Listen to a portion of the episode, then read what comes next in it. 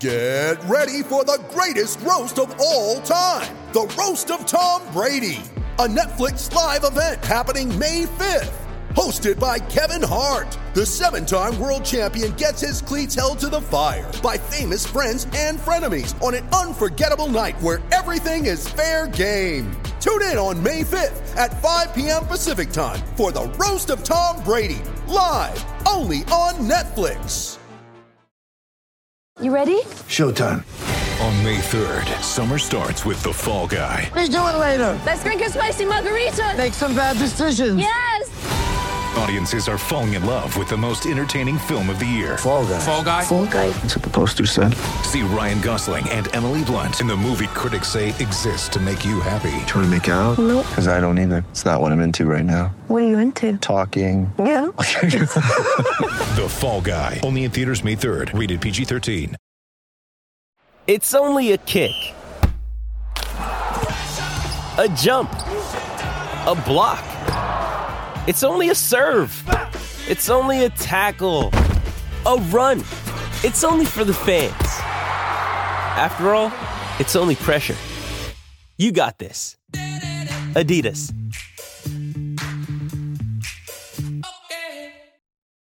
Why take one vacation with the family when you could take all of them? With Royal Caribbean, you don't just go to the beach. You visit a private island and race down the tallest water slide in North America. You don't just go for a road trip. You ATV and zip line through the jungle. You don't just go somewhere new. You rappel down waterfalls and discover ancient temples. Because this isn't just any vacation. This is all the vacations. Come seek the Royal Caribbean. Ships Registry Bahamas.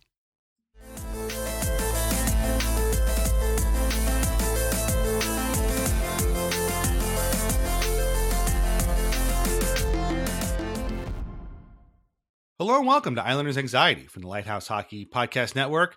My name is Dan Saraceni. Joining me on this Sunday morning via Zencastr is my friend Michael Leboff. And Mike, uh, it's been quite a week for the Islanders. Uh, three games, two of them were losses. One of them was a win that might not be the most encouraging one we've seen.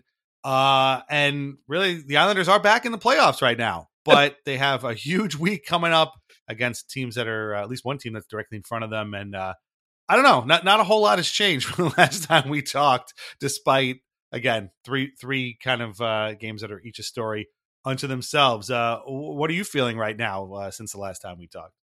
Yeah, it, it. I think the one thing that has changed is that uh, the Capitals and Penguins are are well, the Penguins are still struggling, and now Washington's lost a few games in a row. So Yes, that's that important. feels a little bit better. But with the team, it's more of the same. Uh, they're they're playing the hits, and uh, it's frustrating. There's a, there's a lot of um, there's a lot of uh, these all three these three games were distinctly different. I think that's that's pretty fun, funny to think about because I think a lot of these Islander games this season have followed the same kind of path. Uh, Mm. But these three in the the week were were all very different. Like that Stars game, hard fought fought loss, lose the shootout, uh, and then the Wild game.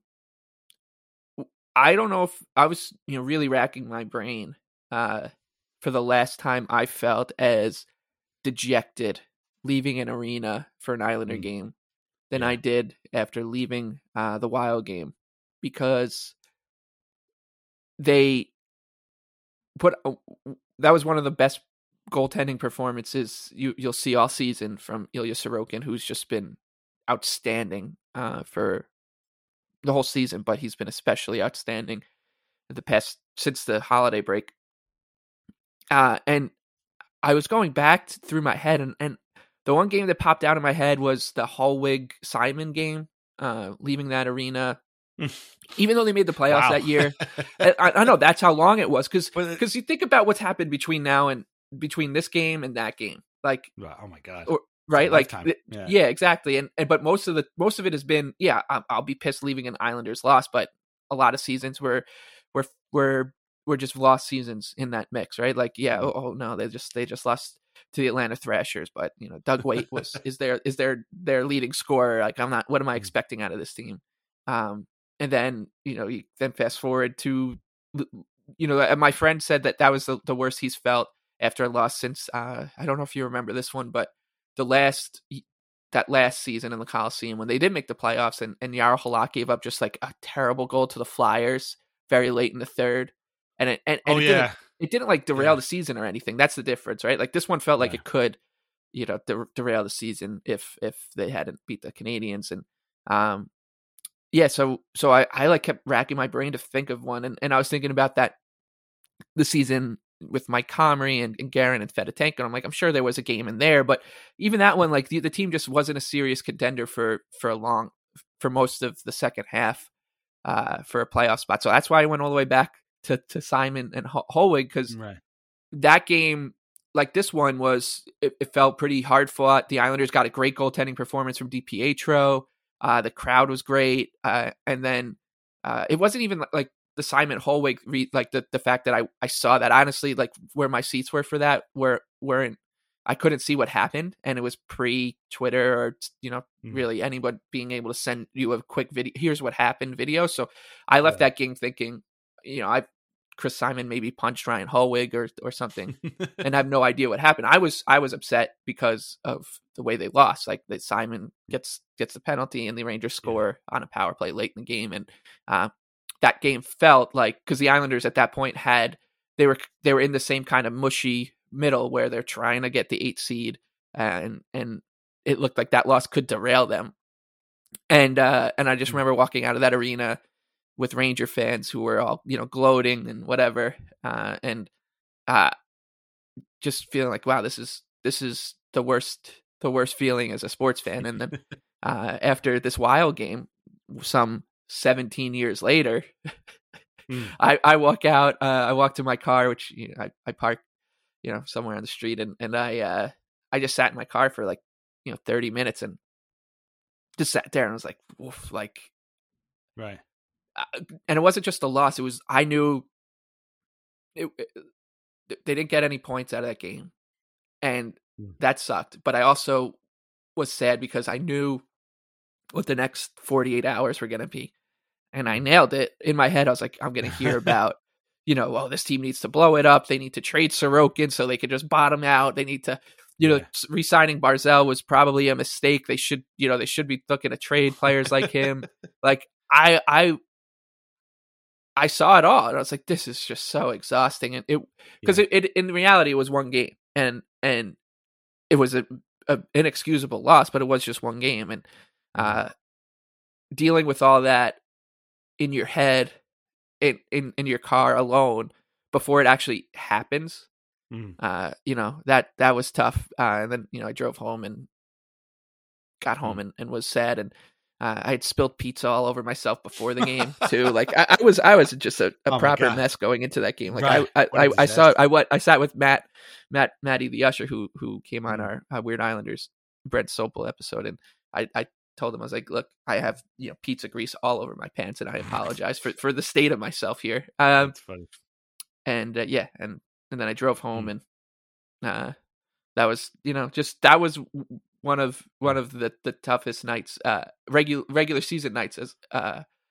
I've had in a while because playoff losses are a different, you know, kind of breed in themselves. Like you walk Yeah. out of the Oh, arena definitely. sad, but you're in the playoffs, so it's a little different.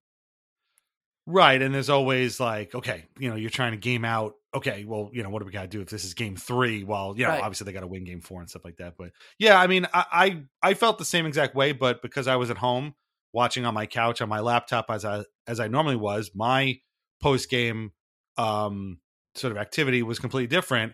I just turned. I just immediately as soon as that clock hit 0.0 i just closed the window immediately i didn't want to hear brendan and butch or was that was that alan and butch i forget i, I didn't want to hear any kind of explanation or breakdown of the game i i knew what i saw and what i saw just really pissed me off so Yep. i was gonna i was gonna ask where we wanted to start but since we're on this one let- let's start with the wild game well actually let's start with its prequel the the dallas game uh which was an irritating loss but um, one in which I think the Islanders played pretty well. Um, it was a 2 1 Dallas shootout win. Uh, we'll get to the, the shootout nonsense in a second. But I mean, Dallas, we talked about last week, is a really, really good team. And the Islanders, I thought, played really well. Um, you know, Jason Robertson scored early, but then Anders Lee tied it. You know, they they came back. They didn't kind of just sit back and uh, they they really took it to the stars. Um, there was a couple of weird sort of penalties. Cal got a penalty for a broken stick in the second period. Um, oh, the start was actually pretty good for once. Um, Casey Cizikas thought he had a goal, but got called back for because Bo was offsides a little bit. Um, there was a lot of good setups kind of in the third period, and they kept pushing it. Uh, OT was split evenly. Islanders in first half, Dallas mostly in the second half. Dobson was on for three minutes at one point. Um, and then Robertson again, who's just, you know, he's had a, a magnificent season so far, uh, scored the only goal in the shootout. Um, Jake Oettinger was fantastic. He was, you know, he had 27 saves. Ilya Sorokin, like you said, was also fantastic. at 25. So, you know, that's the kind of game, and I've said this a lot over the last couple years, where, you know, you can you can accept a game like that if you if the team has been winning all the games that it should have been winning, and of course the Islanders this season have not. You know, if you just get beat by a better team or you know, they, that one team, not even, you know, you could say, well, we were even with these guys. They just had the edge. They scored in the coin flip, you know, skills competition or whatever all right, well, it is what it is. But that game, while not really nearly reaching the nadir of the wild game, which we'll talk about again in a second, was was a, a different kind of annoying because of all of the sort of lost points prior to that. Um, but in, in, a vacuum, I thought they they played pretty well in that game, and that was that was one of their better performances. Again, they were coming back from the road trip. Uh, what what did you make of the Dallas game? You weren't at this one too, were you? No. You were only at the. I think you Yeah, were at the at last the two, right? You weren't at this one. Uh, yeah, that was that was the the type of game where if it happened in you know the middle of November or something, even with the loss, you'd be like, wow, that's you know that's a good point. They Hmm. played well or whatever. But considering the context of where the Islanders are, every every morsel that they could pick up in the standings is is so important right now. Um, so it it, it, it felt fine because you're like, okay, if they they carry that into the Wild game, you should be all right. And there have been games uh, that the Islanders have won this season that that they were the benefactors of what Jake Oettinger did. So that stuff does tend to kind of to to even out unless you're the Rangers. And uh, this this it, it was it was much more encouraging than discouraging. I know the shootouts are just a mess and have been for now two seasons in a row, but I, I'm I'm I'm not totally concerned with that. I think that's just kind of more noise and variance than anything. But uh, what the what that that game was was like another. You know, we have, you know, those those cabinets that you see in like law offices or doctors' offices where you pull them out and there's all the Manila envelopes and they're Oh yeah, the definitely. the uh, office managers rifling through them with with their fingers to try to find your file. That was another one for for that cabinet, which is like, in case you didn't know, the Islanders need some help scoring goals. uh, they just needs they need some. You can put that one in in the file with with about a thousand other games uh, that we've seen uh, since since Matt Barzal came here, and uh, but the, the the funniest part of that game was the Islanders. You know, they they go into that game off the road trip. Uh, they go down one nothing, and Mm. The whole kind of narrative that was surrounding the team uh, for in that road trip and coming home was like they need to start strong, and they come Mm. back home, and you're like they're gonna come out, you know, firing, and I think that they did, and then they Yeah. go down one nothing, and when that goal went in, because I was expecting them just to you know kind of wilt, uh, kept coming off the the road trip. I I had like a really long you know conversation with myself for the next few minutes until the Islanders tied it up, like trying to think about what I would be doing if Hmm. I just had if I just quit the Islanders. Hmm. You know, like what right in, in, at at Right. seven forty five p.m. on a on a Tuesday night. You know, what would I be, would I be watching something else? Would I Yeah, uh, whatever I would be doing would hopefully be do, doing anything else other than yeah like what but what would it be like like considering you know who i am you know i'm, I'm not gonna be able to change who i am you know as a, I'm, I'm approaching 33 so like i am you know this is me and whatever but like w- so what would this version of me be doing if i had Mm. just thought ah, you know like like what if i just right this second turn this game off and you know I've, I've been able to do it with the nfl like i i was a really big giants fan growing up but n- not close to what i'm like with the islanders but big Mhm. giants fan and, and i just have completely kind of cut the nfl out of my life That's like, what I did with baseball. I was into the Yankees a lot, and then one day I wasn't, and I was Yeah. like, I don't need this anymore. Well, I was like, if I can just do that, if I did that right this second, and Jason Robertson scored uh, the most predictable goal that you can imagine just he's going to score. Like we should just give it to him before the game starts. Um, you know, what would I be doing right now? Hmm. Uh, and I didn't really come up with a good answer, so then I just kept watching. and, and you have I to change your entire lifestyle. Yeah, exactly. Like there's so much stuff I'd have to get rid of. Right. Um, but yeah, and then the Islanders, you know, came back and uh, like they played well, and there was so many opportunities for them to win that game. And if they Mhm. had, if the Islanders had had anybody with with you know some sort of finishing talent outside of you know the, the regular suspects, Right. uh, they win that game. And uh, I I I the other kind of thing I took out of that game was we talk so much about how you know Matt Barzal needs help, and and it's Mm. true, but I think one thing that goes under the radar with with that is you know so does Brock Nelson. Like like Yeah. Brock Nelson's one of the best number two centers in the league. He'd be a number one center on so many teams in in the NHL.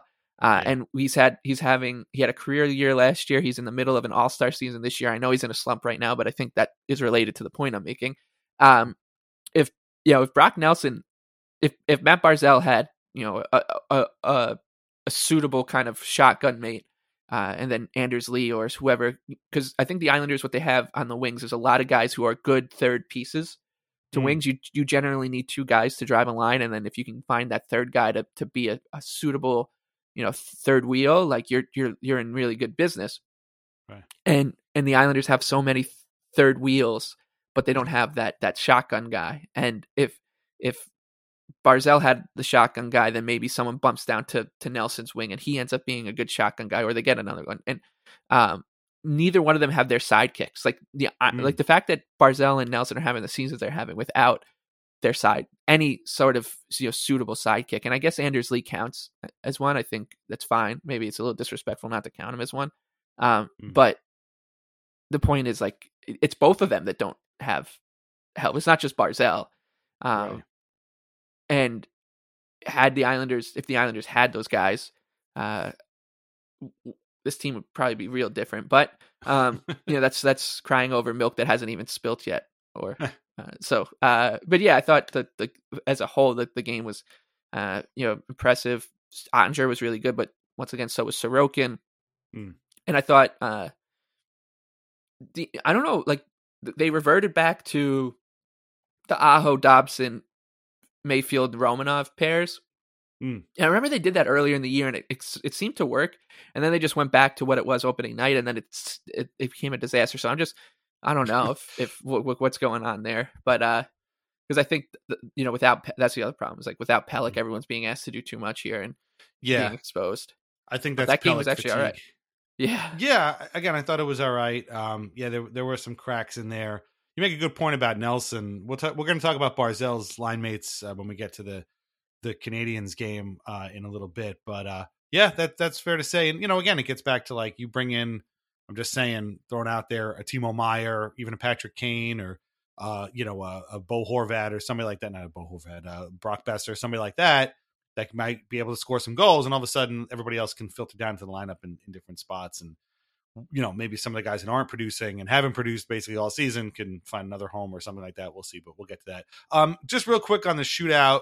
Um, I, I you know, I've I've said this before. I'm sure the complaining about the shootout to me is infinitely more irritating than the actual shootout. It, the shootout is what it is. It's here to stay. It's not going anywhere. And frankly, when we had Frans Nielsen on the Islanders, uh, nobody was complaining about the shootout then. Because why? Because the guy was automatic. But the other side of that coin during that time period was that John Tavares, the Islanders all world captain and who was so good at so many things, stunk in the shootout. I don't know if he still stinks because I don't watch him play anymore. But back then, I mean, we used to complain all the time like, how is it this guy can score almost 40 goals a season and yet when he gets the shootout, he's completely, you know, uh, uh, out of creativity, out of ammunition, whatever. Well, now we got a whole team of John Tavares. Like these guys, it would be, it would be one thing if they couldn't score in the shootout. The Islanders send three guys up in shootouts, and there haven't been that many, frankly, thank God, this season. But I can guarantee you that at least two of those guys won't even get a shot on net. Like they won't even take a shot that's almost good. They'll shoot wide. It'll dribble off of their stick. It'll go high off into the netting. Like, what are we doing here? Are, are these guys practicing with soccer nets over at Northwell Health? Like, I don't understand. Why is it so hard to just get a shot, take a shot? And if the guy catches it or he stops it, hey, what are you going to do? But like, it, it, it's almost like indicative of like the entire way they play, which is like they're they're so overthinking what they can do here that they end up doing nothing. And it's like now it's just you and the goalie, and I mean you're you're just not even giving him you're not even making him make a save. You're just kind of like you know three of those shots. I think Barzal was the only one who took maybe a shot, but uh, Beauvillier and Nelson just all lame. Just the, the, shots just did nothing. And then and the worst is when it's the third one and it just squibs off the guy's stick, and you're just like, dude, what? Like that's it. So, but it's just very it's very frustrating. But like we said, I mean, overall the game was pretty good. It's a lot like the it was like the Boston game. Almost exactly like the Boston game. Good opponent. Tried, you know, you, you got you, you were right with them the whole time, and, and you lost a shootout. Oh, and they and they scored a power play goal, and um, yes, nice one too. yeah, and and then you know we'll, we can talk about the Wild game. So they scored power play goal, and you're like, wow, that you know that looked like a, a power play right. goal. That was that's what a power play looks like, and every even the bad power plays like in the league that we've seen, like the the I think the Canadiens are mm. are worse than the Islanders by yes. power play points this year Somehow. or whatever. um, we've probably seen a few others over this this stretch, um, and none of them look like they don't they they've lost all concept of what a power play means. No matter mm. how bad they are, they just sometimes have you know bad players or whatever, and um, that power play looked like the Islanders remembered what what a power play is supposed to do for your team, mm. uh, which is give you an advantage. And uh, right.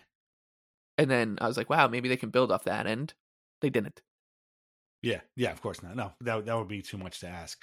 Um, yeah, I know. It's, it's, it is weird seeing the Islanders play a game against a team whose power play is somehow worse than theirs is.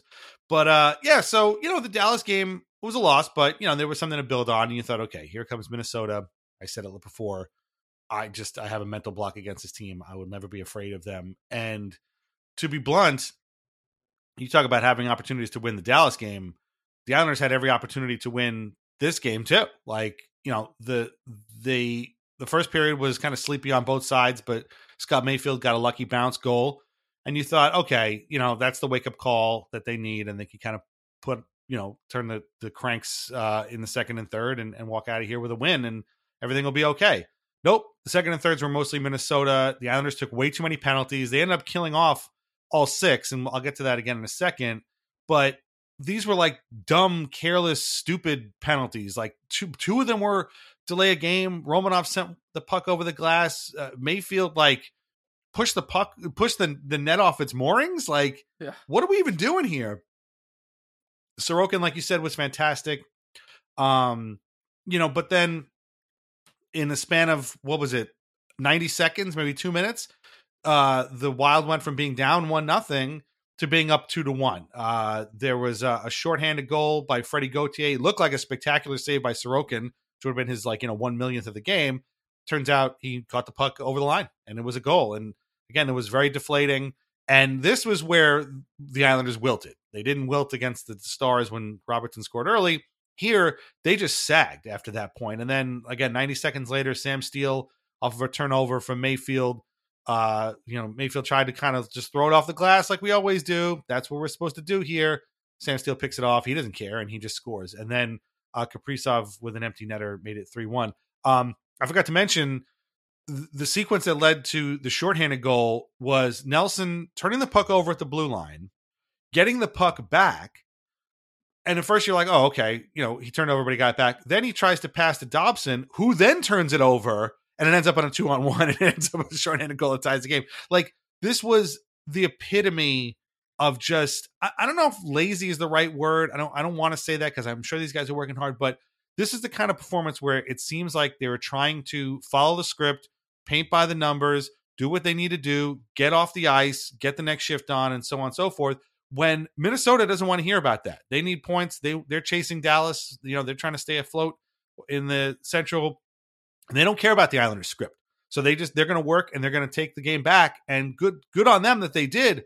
But man, to throw away a, a performance like this from Sorokin to basically just let a team take a game from you that you need more than they do was just so so deflating. And the stat everybody talked about at the end was the Islanders had 23 giveaways in the game, and the Wild had five.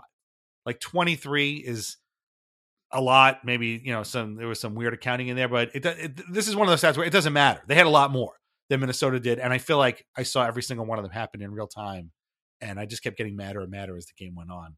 Um, yeah, this was just. I mean, I, I can't think of a specific game that made me this mad, but there have been a few, and they're Yeah. all kind of cut from the same cloth. Like you guys could have won this. Like, what are you doing? Are you not reading the newspaper? Do you not see the standings?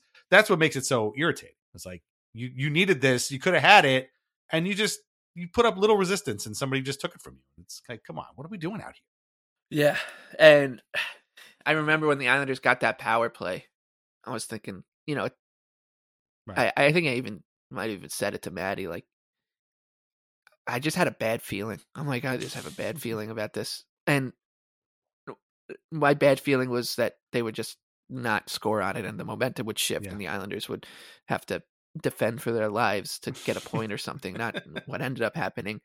Um, and yeah, it was just to the crowd. What was what was so mm, what's so nice about these crowds right now is that like the Islanders, if if this was 2000, you know, the 2007 playoff push or 2000, you know, even when they were the next season or the season before that when they were, you know, ho- ho- you know, false hope in the playoff mix, like six to eight points back or whatever. Uh, nobody would be at these games. Nobody, like Mm, at the Coliseum, right. it would, it would be very sparse crowds and a lot of people who couldn't give away their free had freebies or whatever. And um, this was a this crowd for the Thursday night uh, against the oh, against the Wild. Uh, it, it was it was big. It was loud.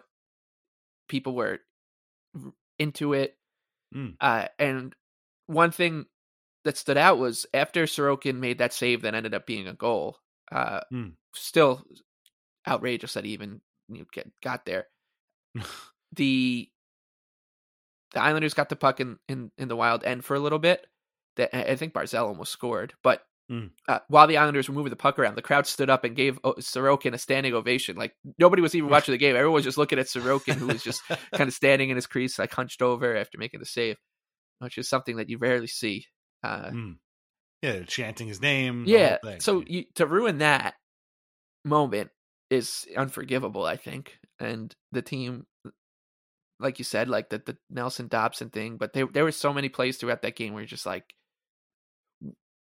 what's what's the point of of like trying to like rooting for this team if if if you're gonna make Mayfield turns the puck over to lose that game after do the the net off the mooring and I think Mm. he's just I don't know what he- is going on with him over the past you know little stretch here because he's I don't know if he's distracted about like the con- like contract or what I don't know what it is but but like he's he's reverting back to to pre Trotz Mayfield and Mm. uh, I think one one thing that this team used to be so you know the the, whole identity of this team was the Islanders don't beat themselves. Yeah. And I think if you look at the losses this season, more than half of them you could probably be like, well, the Islanders beat themselves in that one.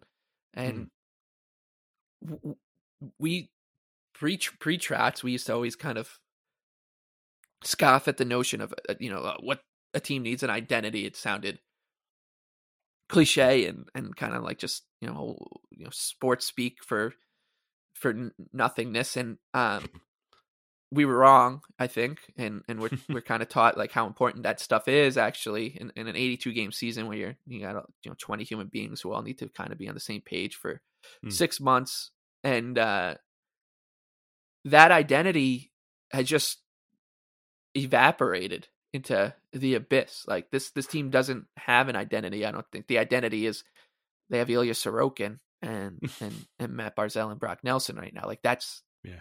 that's not and and what's fr- even more frightening is we're sitting here talking on Sunday morning after this game, which I said like I can't think of a game I was more despondent after.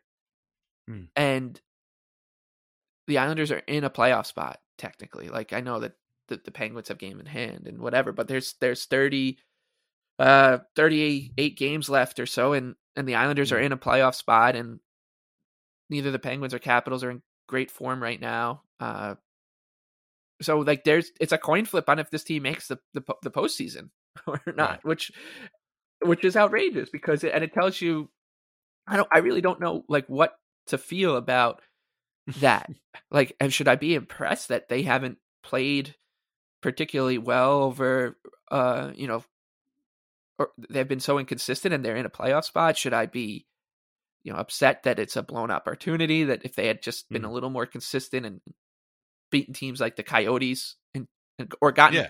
grant God forbid gotten a point in two games against the Coyotes or uh you know, Predators. you know, predators types yeah like maybe they they'd be in a safer spot or I- I really don't know and and and that's what's so frustrating is is Mm. that you, I I like just don't know what to feel because game, there's a different team game to game and even in the Trotz era like if the Islanders weren't going well at least you knew what it was going to look like like Right. like it, was, it was just gonna this this team you know you just you, you show up to the game you turn on the game and and it's like 20 new guys are on the ice every game except for one Yeah. or or two Right.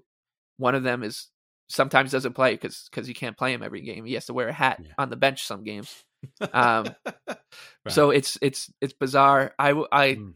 i really couldn't believe how how upset i was after Yeah. that that that game it's just sitting in my car alone and um just thinking like like go thinking back to the the dallas game and, and like if i if i thought that if i thought that i like what what would i be doing right now without this Mm. if i just turned the team off and never thought about the islanders again or watched the islanders again then why am I not thinking about it now? And and then I was like, well, maybe it's because this is actually what you want. Like you Yeah. want to sit here alone in your car alone because this team made you sad. And and then, you know, obviously this turns into a whole existential nightmare question. And I'm just once again just sitting alone and, and then you snap out of it. But then you realize, oh, by the way, at the same time the Islanders were throwing up all over themselves. Mm. The Rangers were playing the Stars and scored with 0.1 seconds left and win in overtime. Yeah. And Yeah. two nights before that, they played the Wild, and they came back and beat them in in overtime. So like Right. this, it it was such a nightmare of a night Mm. because like it wasn't just what's going on with the Islanders, like it was what's going on over there too. Like that, I just couldn't, I couldn't like cope. Yeah. And, well, And it's- yeah, I'm I mean, it's just like a whole you know, again, we've been over this. Like this team does not have like we talked about, not doesn't have the shooters, doesn't have the offensive talent, and it doesn't have the kind of roster that can make that sort of luck happen. Like you, you know, if you go man for man, uh, you know, the, the Islanders more or less talented than the Rangers. It's it's probably even. I mean, obviously the Rangers have more high end guys than the Islanders do. In goal, they're they're more or less even.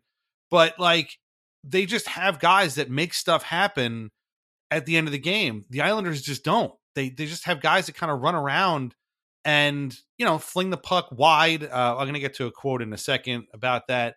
They just don't do much. And the thing that really really made me mad about that loss to the Wild was a quote afterwards from Anders Lee. Now Lee is a passionate guy. We all like him.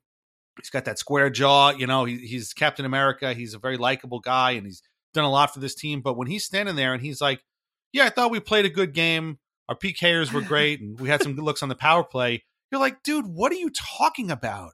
Are you out of your mind? Like, and it just it, flashed to me a quote I've mentioned on this podcast and in Twitter many times from the first year of Barry Trotz when he said when they they lost to a Winnipeg team that had just come off the Western Conference Finals, and somebody was like, uh, you know, were you happy your team hung in with a good a good team? And he was like, they're not paid to hang in; they're paid to win. Like, what happened to that? Like, what? Where did that? You know, they're paid Yeah. to win. How did that become? Well, you know, our PKers were good, and our power play got some good looks. Who cares about good looks on the power play? You didn't score on it.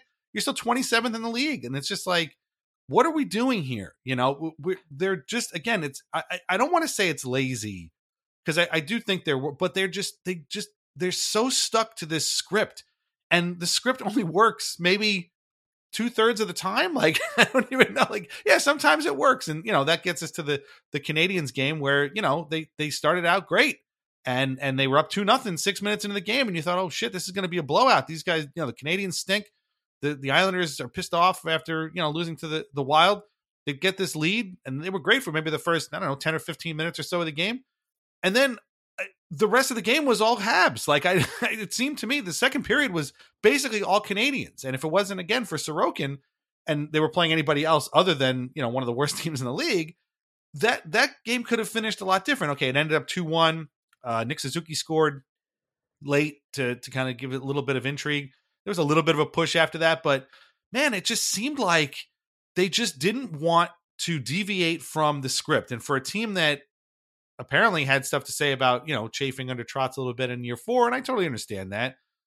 It certainly seems like they just want a script to follow and they're sticking to it. And, and like, by in the middle of the second period, they're just like kind of doing these soft dump ins just to get the puck out of the zone what are you doing? You're not, you've got 30 minutes left in the game. Why are we killing this off like we're trying to seal a playoff game here? Like, you guys need to get more goals. They just didn't even bother. It just, uh, it drives me crazy to think that these guys just, they're, they're just painting by the numbers. And to get this back to something you were saying before, Bar, with Barzal needing help. So his his line mates in the game were mainly Parise and Bailey. Now Parise's had been great. He's again one of the better bargain contracts in the league. Bailey has been terrible this season. He's been an offensive black hole. It's been really a shame to watch because we like Josh. He's past his thousandth game, and he if he has had a single positive impact on any game this season, uh, I would have to go back and review that because I don't remember them off the top of my head. And it, I, I'm looking at shift chart here, and I'm looking at Barzal, and it says that he played 17 minutes in the game. He had 20 ships, and his average ice time was 51.8 seconds. Okay, that's that's probably true. I mean, the the the site is telling me that, but I it felt like he basically didn't play the second and third periods of that game. And I'm looking at it again, and it seems like the last five minutes he wasn't playing. He basically didn't play the last three minutes of period two. He went a whole, you know, a big chunk in the middle without playing. Like he was just not on the ice. It wasn't he wasn't playing. He was playing and was invisible. He literally wasn't on the ice, and it seemed like every other shift was Clutterbuck, Martin, Cizikas. It's like, what are we doing? We're not trying to like close out a playoff game here. We're trying to win the game. Put your neck on these, put your foot on these guys' necks. What are we doing? These guys suck. Like, and so they worked out, they walked out with two points, but this was not an encouraging two points. Like I was not, you know, I, I didn't really, I, yeah, okay, fine. Now they, again, they went back into the playoff picture. It's great. But other than that, I, this, this game made me very worried for their game on Tuesday against Washington. Like I just, this was not the kind of game I really wanted to see. I wanted to see them kill these guys, and I got a yeah, I, I got a punch and then walk out the door, and like, all right, my job is done. It was. If you had told me before the game, the Islanders, they just needed to win. So I wasn't right. like, I was happy after the game because they won two points or two points. But uh, I think what you a lot of what you said is is true, and it and it's it it just doesn't give it wasn't a confidence instilling win and it looked the the reason it wasn't was because it looked like for the first 20 minutes like it was going to be like oh man like right. this team came into this game and they knew what they needed to do which was they need to leave no doubt against the one of the worst teams in the league and go into Monday and and hopefully build off it and, right.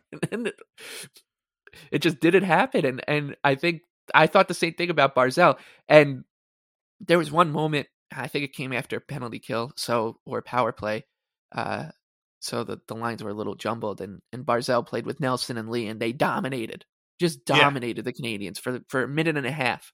And mm. Butch even said he's like, "Wow, we, we you know we we rarely see Barzal and Nelson together." And the whole the whole shift just looked great. You know, like, uh, yeah. do more of this. Like, I, I I I think that part part of what was upsetting about that Minnesota Wild loss is I don't think it was a particularly well coached game, and I don't think that the stretch has been particularly well coached either. Um, the the Wild go up two one, and the the Islanders' response to that was to kind of just keep doing what you're doing. There's there's no shortening of the bench.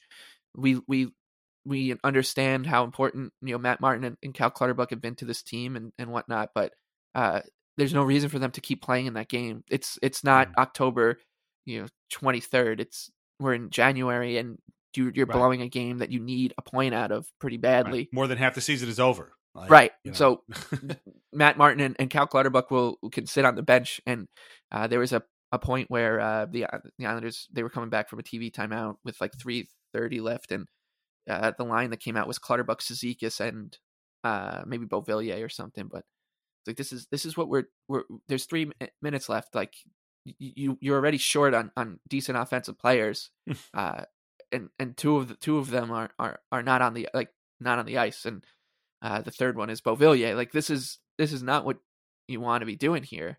Mm. Uh, and then to go into the, the, the Canadiens game, I was like, it, it it truly felt like that the third and fourth line um played that entire game. If, at least it looked that way. Like and and I get that in in a tight two nothing game, like two one game, where once again, like you lose that game, and and you know, God help any TV in my house. Uh, I uh, it's over, right? Like like that would just Mm. be it. It felt like, but um, so I understand you need to to re- rely on on players like JG Pageau in that game, and and I think Pageau, by the way, has been really good for like a month Yeah. now. I, he's not finishing. His, are- I was gonna say those those guys are useful. Like I'm not trying to make them sound Yeah. useless, but I just I want to see more of the guys who are gonna put the puck in the net. yeah, a guy who would end the game, like like Right. which is fine. Like Yeah. and and the Islanders, they have two of them right now, really, and it's Nelson and Barzal. Like, just keep. You know, you, you it does that doesn't mean they're going to be taking away JG Pageau's ice time. They can Right. take away Cal Clutterbuck's ice time. Uh, so uh, Cal, like I thought, I was he, I watched him yesterday. I've been I've been mad at him recently because it's just been frustrating to to see. You know, he he comes back in the lineup and then he goes to the room. Like he, right after that shift that I was Yeah. talking about in the Wild game, he went to the room Yes. after the, that shift was over. I'm Like are you say hurt again? like yeah. it's it's okay to it's okay for this guy to like not play. It's okay. Um, Right. especially with with what this team's going through. And I know that the, that the answer would be okay. We'll throw Ross Johnston. I know like you can probably find someone else. Uh, Right. but uh, the he, he yesterday against the Canadiens in that final minute, Canadiens don't they have their net pulled, and I think Kovacevic or Jack Guy somebody was about to dump the puck in from the red line, and Clutterbuck came from the middle of the ice just to lay this guy out. Hmm. And I was so mad because I was like, you just vacate, you just, there's a minute left, you're up one goal, and you just Hmm. completely vacated your defensive positioning to just flatten it, to send a message for the last, what, 45 seconds of this game? What yeah. are you doing? Like, that's, you're not supposed to be doing that. The whole point of you as a player is like, you're supposed to be a safe kind of defensive option here. Hmm. Um, and he did act to his credit. He made a nice play at the very end of the game to like dive and chip the puck out. But uh, I was, it was frustrating. But because, and I think this is all kind of related to the same problem, which is that the with the without the Islanders having any margin for error in terms of scoring goals, like they they won that game two one. They scored two goals against the Canadiens, who are one of the worst defensive teams in the league. And, yeah. and I thought Sam Montembeault- Montembeault look like Yeah. Patrick Roy.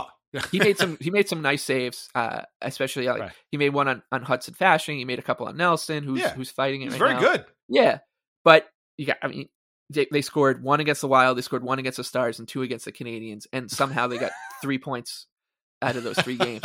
So, like, even when they're winning, like they're show they're they're crying for help, and uh, Hmm. and what that does is like, if if you if you can't provide your team with margin for error when Scott Mayfield knocks a net off on purpose or Hmm. has one of his wildly boneheaded pinches like he did in the first minute of that third period against the Canadiens. Once again, I'm, I'm imagining that entire conversation in the locker room was we need to manage this game. We need to Mm. yeah. it make we got to see this game out.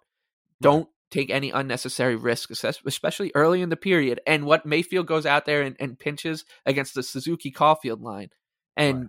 completely loses Habs only good line. Yeah, They're only and- and- two good players. and I'm watching a two on one coming down the other end, and I I was you know, it's right in the beginning of the period, so I was in my kitchen, kind of like finishing up cleaning and doing dishes and stuff, and and I looked over and I said, I'm just gonna walk into the other room and come back, and if they'd because I didn't want to hear, I I I'd resigned to the fact they were gonna score a goal, so I just walked into a quickly walked into the another room where I couldn't hear or see anything, and walked back in to see, and I was like, oh god, it's still two nothing, thank God. Uh, because I was gonna be so mad at Mayfield, and I'm just Yeah. sick of being mad at these guys. Like No, I really too. love these guys. I'm That- just so that- sick of being mad at them, but they keep giving us reasons to.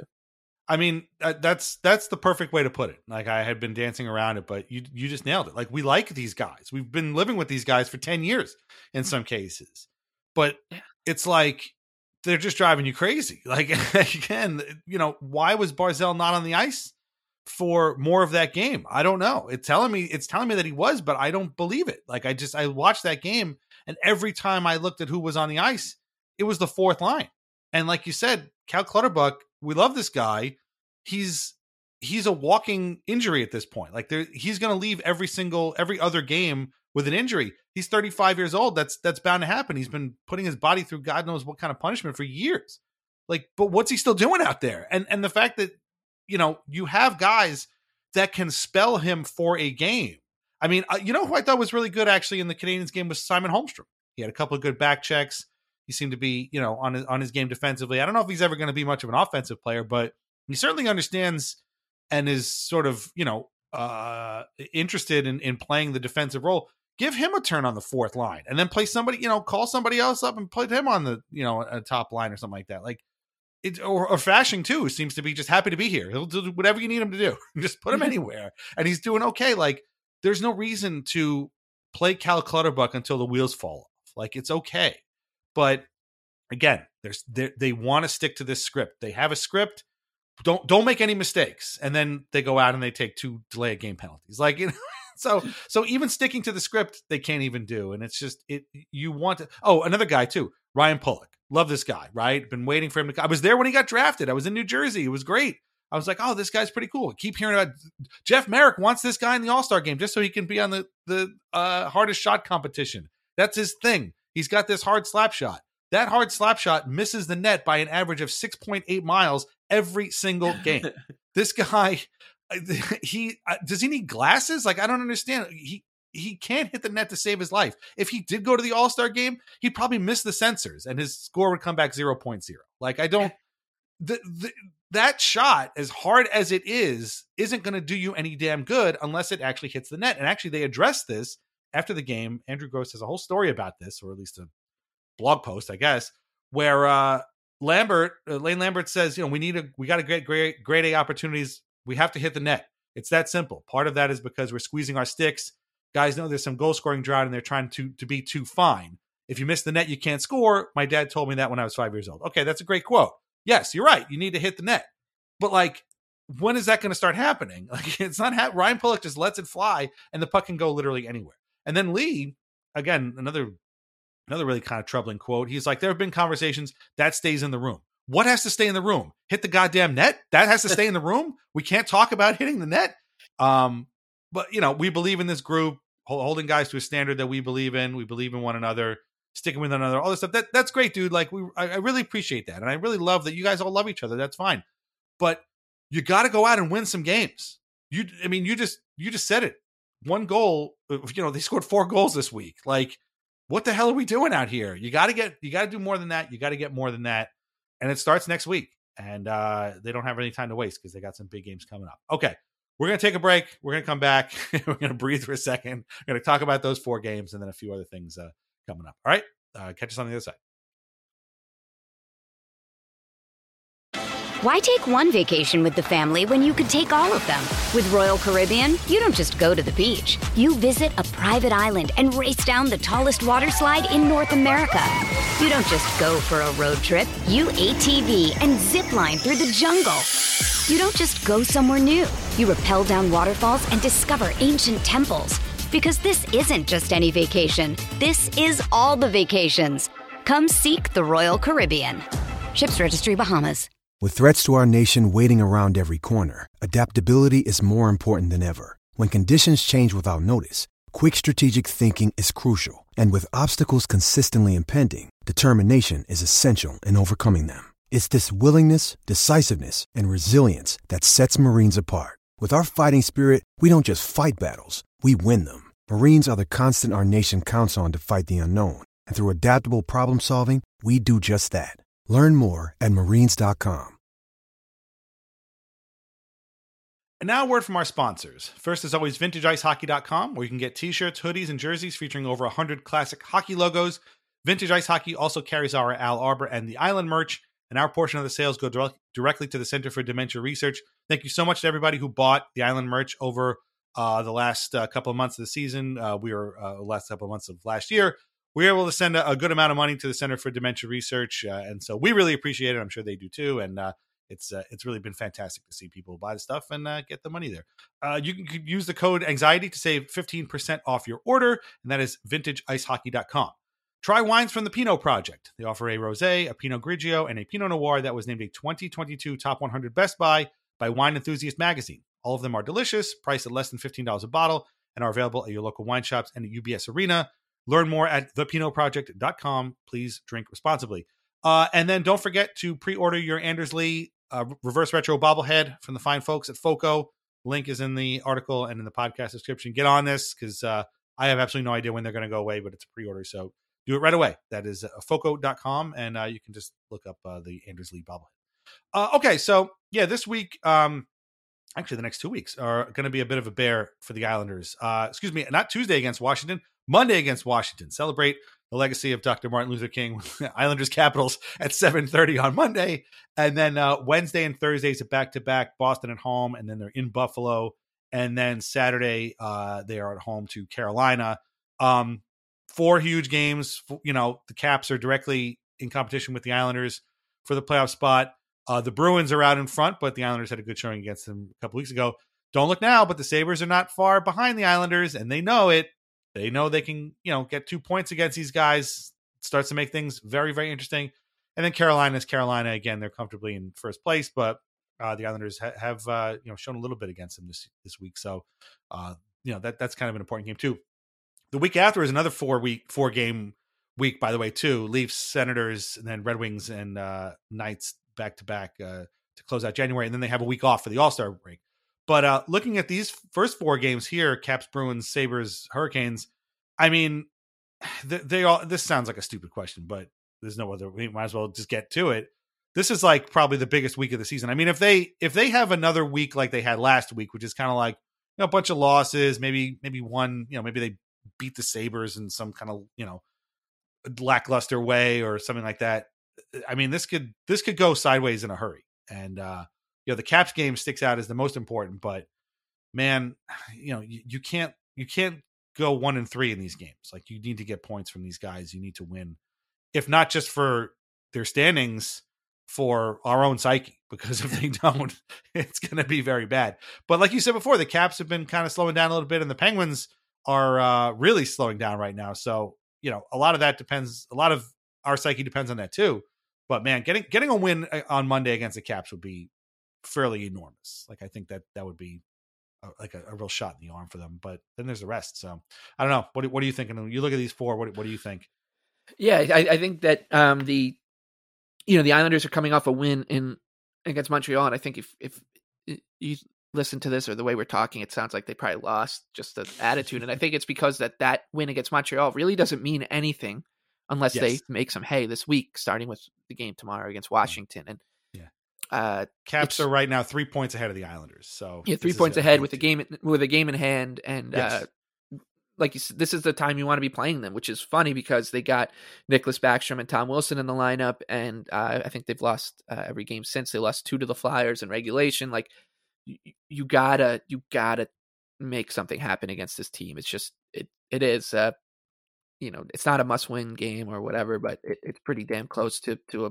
it feels almost like a game one of a playoff series kind of thing, mm. uh, where it's, it's you know, don't don't pack up the shop and trade Ilya Sorokin again uh, if they lose. But you you gotta. It's almost it's almost at that point where you just gotta win. Uh, yeah, and then and then you you got this this kind of back to back weird schedule quirk with with the Bruins and, and Sabres and uh, one of the things I think is funny always with the NHL schedule is I feel like the um the, the NHL almost acts like the Sabres are because they're in New York are are like a easy team for the like for teams like the Islanders or Devils or you know Rangers to get to. So they play at home and then they have to travel to Buffalo. Buffalo is not all that close um to, to, to, to Long Island. So I, I, just find it pretty funny. But uh hmm. Yeah, I mean you, you, you I just don't want to hear about oh man, you know this is a huge game for the Sabres and then and the Sabres win. Like every everybody's rooting for the Sabres. I get it, but like hmm it's just been incessant if you listen to yeah. uh, you know you know stuff like 32 thoughts and I, I'd love for the Sabres to make the playoffs, just not at the expense of the Yeah, Islanders. yeah, exactly. Like just go do something, do it, do it a, di- a different way. right. Um, Knock the Leafs out of the playoffs. the and then and then yeah, and then and then like you you you got the, it's a it's it's just another you know brutal brutal week in in we a couple weeks ago I was saying like this this January schedule is looming and that's why the Islanders needed to kind of get their their that that Western Canada sh- trip was so ominous because of what was looming on the other end. Um, and they really don't get a chance to take a breather until that that, that All Star break, and uh, they come back, and and you you'd expect them to. This the schedule softens up for like a week after that, Mm. so they need to get to that to that like kind of soft spot in the schedule where they can truly you know you, you'd feel good about their chances to to bank some serious points but they have to get to there to that point where banking those points really matters so uh yeah this, this week is is really scary and Mhm. uh it's it's just so funny that the I, I, I say this a lot. Like Islander fans are just we're we're we're different from the, our contemporaries or, or our rival fan bases because uh, it's it's it's truly a 24 7 365 job like on august 3rd we're talking about the islanders and thinking about the islanders and wondering you know why haven't they done this and you know then they signed Nikita Soshnikov a couple days later, and uh, you know, why haven't they done anything? Oh no, they signed Soshnikov, and, and then you spend two Right. days, th- you know, reading about him and why he's here, and Mm. three weeks later he's gone. But um, it's it's we're built differently, and, and so like we've been scoreboard watching this whole time. I think Mm. like I, we talk about it on the show, like oh here Yeah. you know the Penguins are charging, the Hurricanes are running away with the different whatever, um, and all of a sudden like the the, the broadcast the, the the the people who cover the team are like oh boy the penguins and capitals have lost tonight. We're like yeah dude we know. We know. Like i i've i have i have the the penguins and canucks games the penguins canuck game on. This is how sick i am. I um the penguins played on friday night um Right. against uh i can't even remember but they uh, the hurricanes. And um no they played yeah they played saturday against the hurricanes the night before they played against the jets and on the, the Tuesday night when they came back from three nothing down to beat the Canucks, uh, I was walking Elvis and I was listening to that game on the radio, and the Canucks went up three nothing, and I came home and watched the the Penguins pump in three goals to tie that game in the first period. That's the first time I think I've ever seen a team go up three nothing and squander a lead in a first period. Um, but the Canucks had scored when I was listening on the radio, so I wanted to watch the Penguins Jets game on Friday night. I, I built my whole Friday night around a Pittsburgh Penguins Winnipeg Jets game, which Oh tells you a lot. And um, I wanted to watch it, and then I realized, oh, I can't watch it because I, Mm. the Penguins they played bad when I was listening to it. So I listened to it on the radio while I was sitting on the couch, and then I uh, was DMing with someone who uh, about the Islanders, and and he was going through a similar problem where he refused to watch the game and just follow it Yeah. because he turned the game on and the Penguins promptly took a lead. yeah. So like when your superstition bleeds into out of market scoreboard watching, it's it's it's it's it goes back to that question about that I was asking myself in the first period of the Dallas Stars game, Right. which is, you know, what would I be doing if it, without the Islanders? Well, I sure as hell wouldn't be listening to a game between the Winnipeg Jets and, Yeah. and Pittsburgh Penguins on a Friday night. Um, I, I totally hear where you're coming from because I, no offense to Chris King, who's obviously been on the, the job for many, many years, and Greg Picker, but I refuse to listen to Islanders games on the radio, particularly when I come home from the bus, because whenever I do, they get their asses handed to them. So I'm just like, no, I'm not doing it. I'm not doing it. I'll wait till I get home if I have to, and then I'll pick it up from the second period on. Can't do it. No offense, guys. It's not you. It's me. I can't do it. So Uh, yeah, no, I, I'm with yeah. you. I like, I just, it's, Right. and and that's why, like, the, the the we've talked so much about the coverage of the team, and it's, I I, I feel like they're, um, you know, one of the writers in particular is like, guys, the Capitals are losing right now. We're like, yeah, dude, we know. Like, you don't need to. T- this isn't. This isn't. this isn't like 2001 or, or 1997 where you can't find an NHL score and Yeah. you have to like call a 188 number to, to get the NHL scores right? We know what's going on. Like you don't have to say it, and and all it's going to do is get people mad when the cap when Ovechkin scores two goals on a five on three, uh, Yes. and the Caps come back, right? Like so, Right. you- we're right there. We know. We you tell. we tell will never forgive. We will never forgive Andrew Gross for Oh, last God. season against the playoffs when they when they sent him to cover the Rangers, and that he had that series over in Game Three or whatever it was Yeah, he Uh, wrote and a they column came back to about. Igor Shesterkin not being a playoff goalie.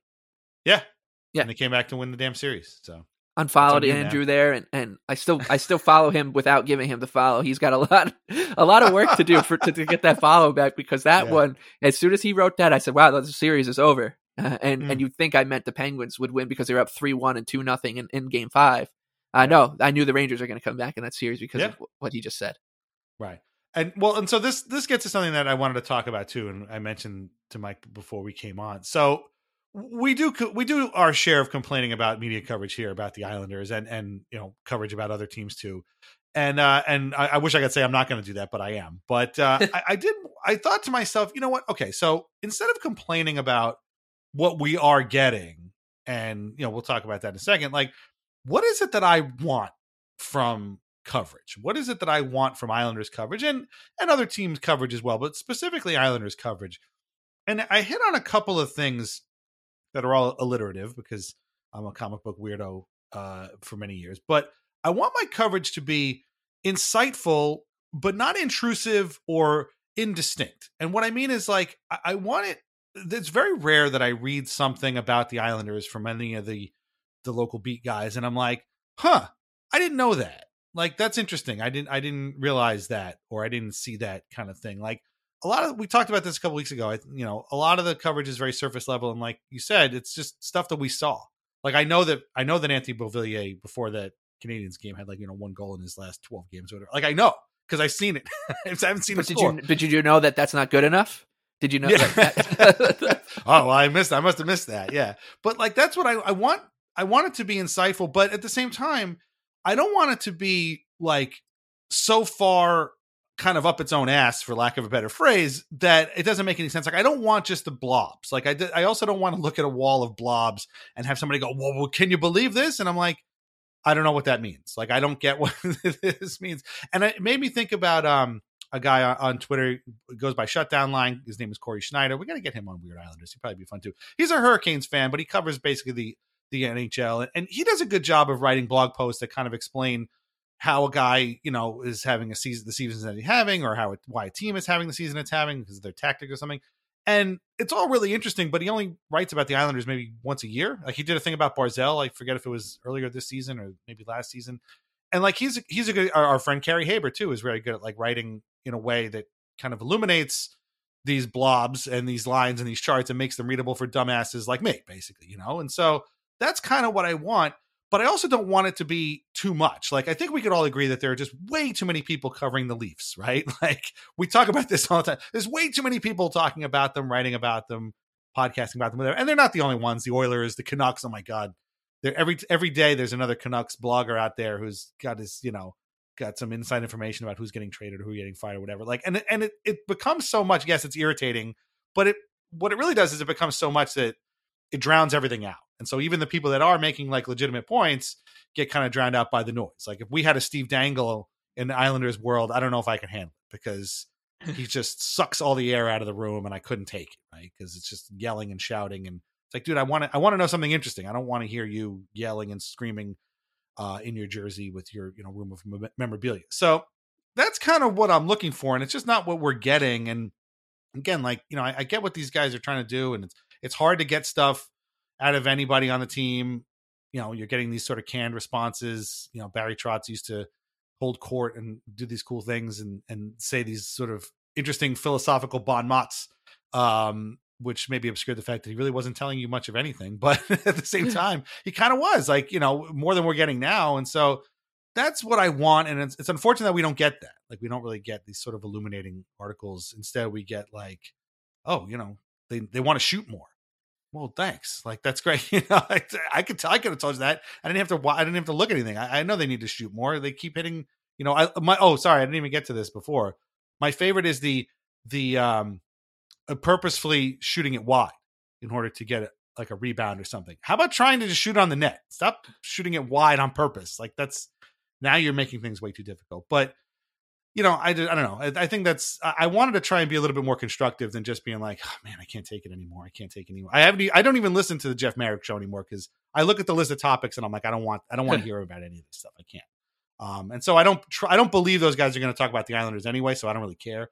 But even if they did, it would just be garbage anyway. But you know, I, I would just from the local guys, I, I really wish there was a little bit more like, huh? I didn't I didn't know that. Like uh, that's an interesting thing. Who's who's who, you know who works on a line together? Why aren't these guys on more lines together? Why isn't this guy doing this? It's just we don't get that kind of stuff. You know, we get here's what happened. Bye. It's like okay, Right. well, thanks.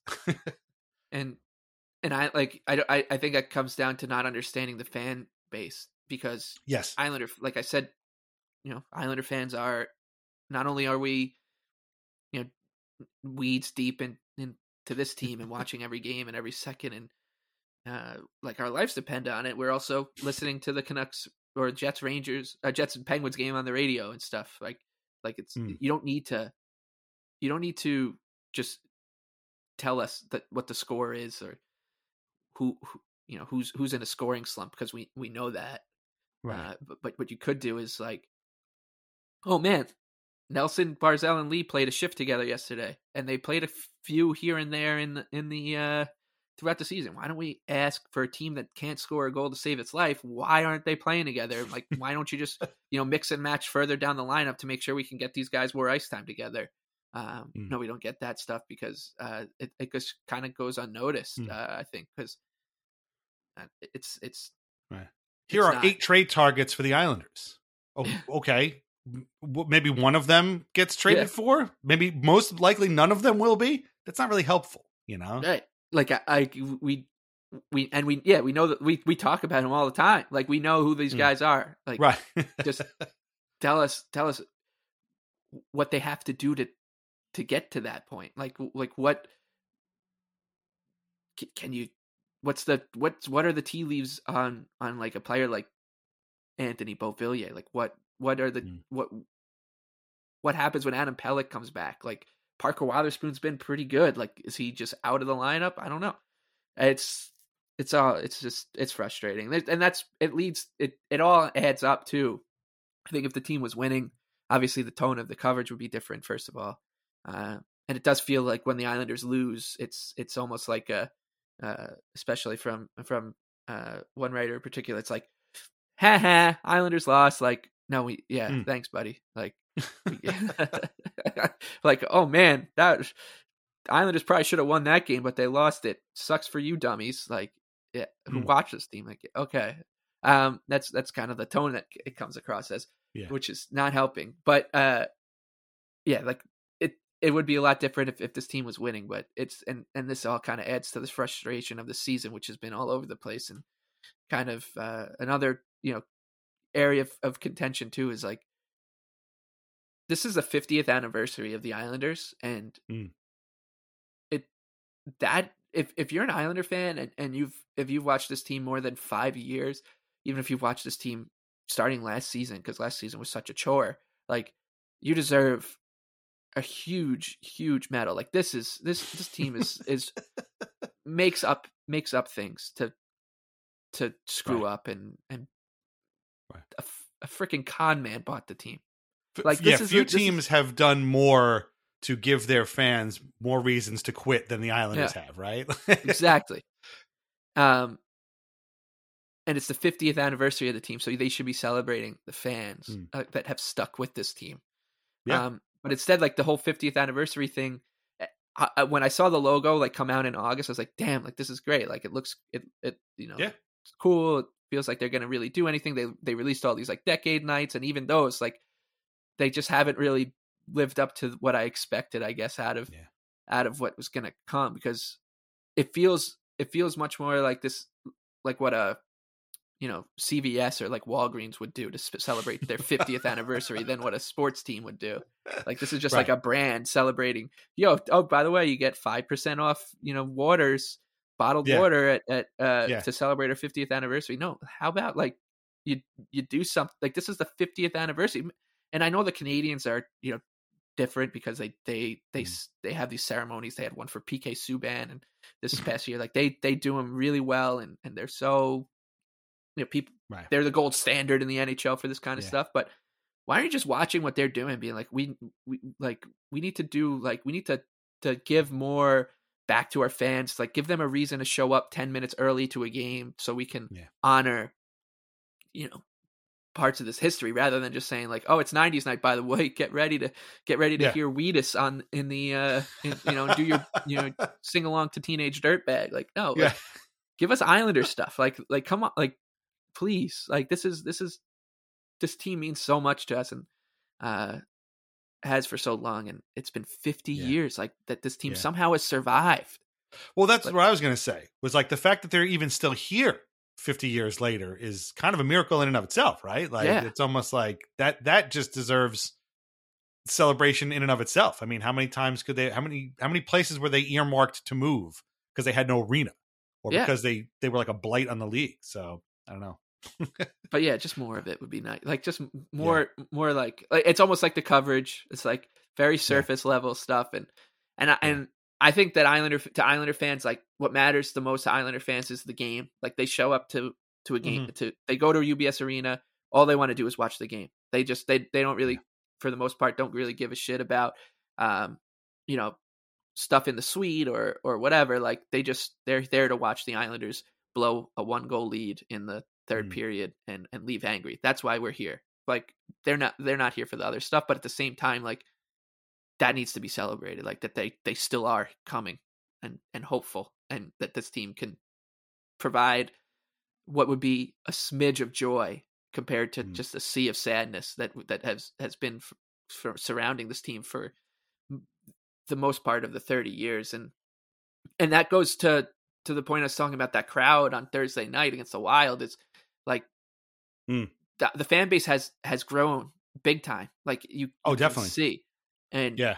uh like i feel if it's great to see like we talk about how like the, you need to create new fans and stuff and like we need we need these new fans to see like oh man you you you wouldn't believe you know what what this team was going through in like the early 2010s or Hmm. the mid 2000s when uh you know the, the coliseum was crumbling and they were there was a vote on whether or not to build a new arena on a Friday in August, and Yeah. somehow it didn't work. They moved to Brooklyn, they came back, and Right. if if you're wondering why some people who don't follow hockey are still asking you, "Oh, do the Islanders still play at the Barclays Center?" Here's why. like, like there's there's so much that needs to be that should be celebrated that just hasn't been in in, in in the year that you're supposed to do it. Like, Yeah. so I feel like. Yeah, no, it is. It is. And and you know that that 50th anniversary logo has just kind of become sort of part of the background now. Like it just sort of is a thing. And it's it's a very classy logo. It's very nice, but yeah, what they've done with it hasn't really I don't think been as much, spe- especially during the first half. Like now you're starting getting to like the bobbleheads. They obviously had a whole thing about for Bossy uh, against the Canadiens, which makes sense. Montreal was his, you know, kind of adopted hometown a little bit, uh, and the Canadiens have always had a, a healthy respect for for Bossy, as I think most people have, but the Canadiens in particular. And obviously, like the, he was tied with you know Guy Lafleur, who also passed away a couple weeks later. So so that was that was very nice. His daughter was there. She's an artist. She she had a whole you know piece of artwork that they had a little tape piece with her, and then she met with Shannon. So like th- these are all very nice things, but they're coming you know forty whatever games into the season, and again they don't feel like 50th anniversary things. It feels like a Mike Bossy thing, which is cool. His birthday I think is around the corner actually, but uh it doesn't feel like a 50th anniversary thing. And like you know what you're talking about there, all that kind of you know stuff that happened kind of you know in the, the late the team's later years. I think they kind of need to embrace that sort of stuff. Yeah. Like it's it's great that we embrace the dynasty. Everybody has that dynasty, and and the thank God for the dynasty because if not, the Islanders would be the Vancouver Canucks, right? Like the Canucks are a team that has you know they've been around for longer than fifty years and have almost nothing to show for it. Like they're really you know their latest thing is like they're you know the, uh, uh, Tyler Toffoli uh, needed. Uh, um, or no, excuse me, Trevor Lewis needed surgery on his hand, and uh, Quinn Hughes was like, "Yeah, this is like the third time he's done it. We don't really know what's going on, and now they have to investigate how how his hand got broken three times." Blah, blah. Like this is the Canucks. Meanwhile, the Islanders, we can go back and remember. Hey, remember Mike Bossy? Remember Clark Gillies? Remember Yeah. Dennis Potvin? All these guys. It's like we have that kind of thing, um, and so it's great. But the Islanders have are a lot more than that. Like we should embrace that kind of stuff. And, and I know it's hard, you know, from a marketing perspective to like talk about the time your team moved to Brooklyn and then didn't like it and came back, or the time, you know, you were bought by a con man, or the time that, you know, Pat LaFontaine got laid out on the garden ice and they, you know, got destroyed by the Rangers in a playoff series, or even the pre dynasty stuff. You know, the the the stuff the time you, you know, uh, won 12 games in your first season. But that that's all part of 50 years. Like we kind of Right. need to embrace that sort of stuff, and, and it does. Uh, it, you know, it, it would go a long way to to kind of talk. I mean, bobbleheads are nice, but like you know, I just obviously I want you to pre-order your Anders Lee retro, reverse retro bobblehead from the fine folks at Foco. But that's the thing; you can get a bobblehead anywhere. Like I don't. You know, we don't need a 50th anniversary bobblehead because then you know what's going to happen. They're going to have another Dennis Potvin bobblehead next year. Yeah. So what difference does it make? Um, you know, there is still time. Obviously, I'm sure. I don't think we've had alumni weekend yet, right? So Yeah. that's always fun um, when guys come out. But you know, hopefully we get some new guys. The guy everybody wants to see is Ziggy Palfy. Like this guy is sort of like the missing link to a lot of eras, and and we haven't seen him in a long time. Nobody knows where he is. He's like an international man of mystery. Find him, you know, get a get a team of of bounty hunters out there. Find this man, bring him to to Belmont, get him on the ice to wave to people, and people will go absolutely bonkers. Like it's just, especially now this year with the reverse retro, man. Nobody would be a bigger star at alumni night than Ziggy Palfy, and he might not even realize like how much he means to this team and this, this you know this fan base. So Yeah. that would be yeah. a huge thing if Him and- know, him if they did that, it would redeem a lot of this. So. Yeah. exactly right like it's a, it doesn't Yeah. take much it just takes one night Right. like night where you're like like he, um, it was a trent hunter interview on the Hmm. broadcast a couple i mean in the middle of that heart nightmare trip like and i was like this is great like trent hunter like i would be starstruck by trent hunter um, Right. and and like that stuff goes a long way and and it just there just hasn't uh you know been enough of it and and, and by, no means is this like a an indictment of, of, of like the Islanders game ops, like the, go, going to the games has been a very enjoyable experience. I think Sure. at UBS Arena on a whole, like it's it's just more of like it's been good, but like it's the 50th anniversary, so let's let's go, let's you know take it, take a take a chance rather than you know go trying to go viral for for a fake wedding proposal or or like The- bringing yeah, bringing Ken Rosenthal to the game. yeah. You know what what like that stuff it, it it's funny here and there and, it, and like it makes you chuckle, but like if Yeah. if, if Wade Dubielewicz or Ziggy Palfy or or uh, Hmm. you know Mattias Weinhandl were at a game, it, it it would it would be much different. Yeah, I mean, they just announced they they had awarded uh, a lady the, as a one millionth fan at UBS Arena, and that's cool. Great, I'm that's that's awesome. Like they probably gave her a bunch of stuff and tickets and swag, and that's fantastic. Congratulations to her and her family. But like that doesn't really do much for the rest of us, right? Like, Right. okay, great, you know. And then, then they, again, they try to make it like kind of viral moment, and it just didn't happen. But yeah, so I mean, there's still time, but if it's more the same for the next, you know, however many home games, and it kind of comes and goes, it, again, much like the team on the ice, it, it would be kind of a missed opportunity. You, you only get 50th anniversary one time, right? Right. So kind of want to make the most of it. So, um, that being said, speaking of uh, players from Weird Islanders eras, new Weird Islanders podcast uh, dropped on Friday. Uh, if, in case you missed it, uh, it is with our friend Noel Fogelman, and it is about Justin Mapletoft, the man who kind of missed the advent of the blogs and the podcast uh, and the social media revolution. I know uh, there are message boards that I'm sure had their way with with him uh, at the time, but that was uh, you know kind of more of a private thing. Um, he's kind of a, a forgotten prospect of the Islanders that uh, we had a lot of hope for and just didn't work out. And and on the, it's funny that it we did that the week that the Athletic put out their prospect pool rankings. Islanders are 27th, and man, if you think that this prospect pool is bad, when Justin Mapletoft is the guy you're all hoping for. It's really bad, and so Mike and I and Noel we had a great conversation about that. And uh, he, he was a great player in junior and a, and heck of a player in, at the uh, the AHL level, but just never translated to the NHL. And uh, and he's doing well. He works for a software company now. Also, you have to know. So Noel has has interviewed him, and you have to hear about what what Mapletoft's biggest regret is from his Islanders playing days because it it was hilarious. we were all laughing about it. So check it out, Weird Islanders the podcast, and then we'll have another one coming up. Uh, I believe uh, the last week in January is another one the, before they play the Red Wings. So check it out. Um, that's about it. Uh, read Lighthouse Hockey every single day. Um, you know, check out the, the PinoProject.com and VintageIceHockey.com. Uh, Michael Leboff, uh, any final thoughts uh, before we move on into this very uh, monumental week for the Islanders coming up? I just hope that they surprise us, kind of like you know. I, I, I don't. I hope this doesn't sound like you know giving up hope because I, I, I, I'm not. I, I think that you know they, they have every bit of a chance to to make this a season. We're know? really not allowed to because Right. the other teams are kind of keep giving us ho- enough, just enough Right. to kind of keep us there. and um, and uh, yeah, I hope it, it wasn't like that at all. But um, you know, I, I I rem- I think back to that first week of the season where they you know went two and four or whatever, and and then they surprised us with that run. So let's just I just hope it's the next time we talk, we're like Jesus Christ, did not see that one coming. We owe all these guys an apology. yeah, that would be great. I would I would love to eat some words this time Yes. next week. To be honest with you, so there you go. Uh, yeah, no, that's a great way to put it. And uh, where can everybody uh, find you on Twitter?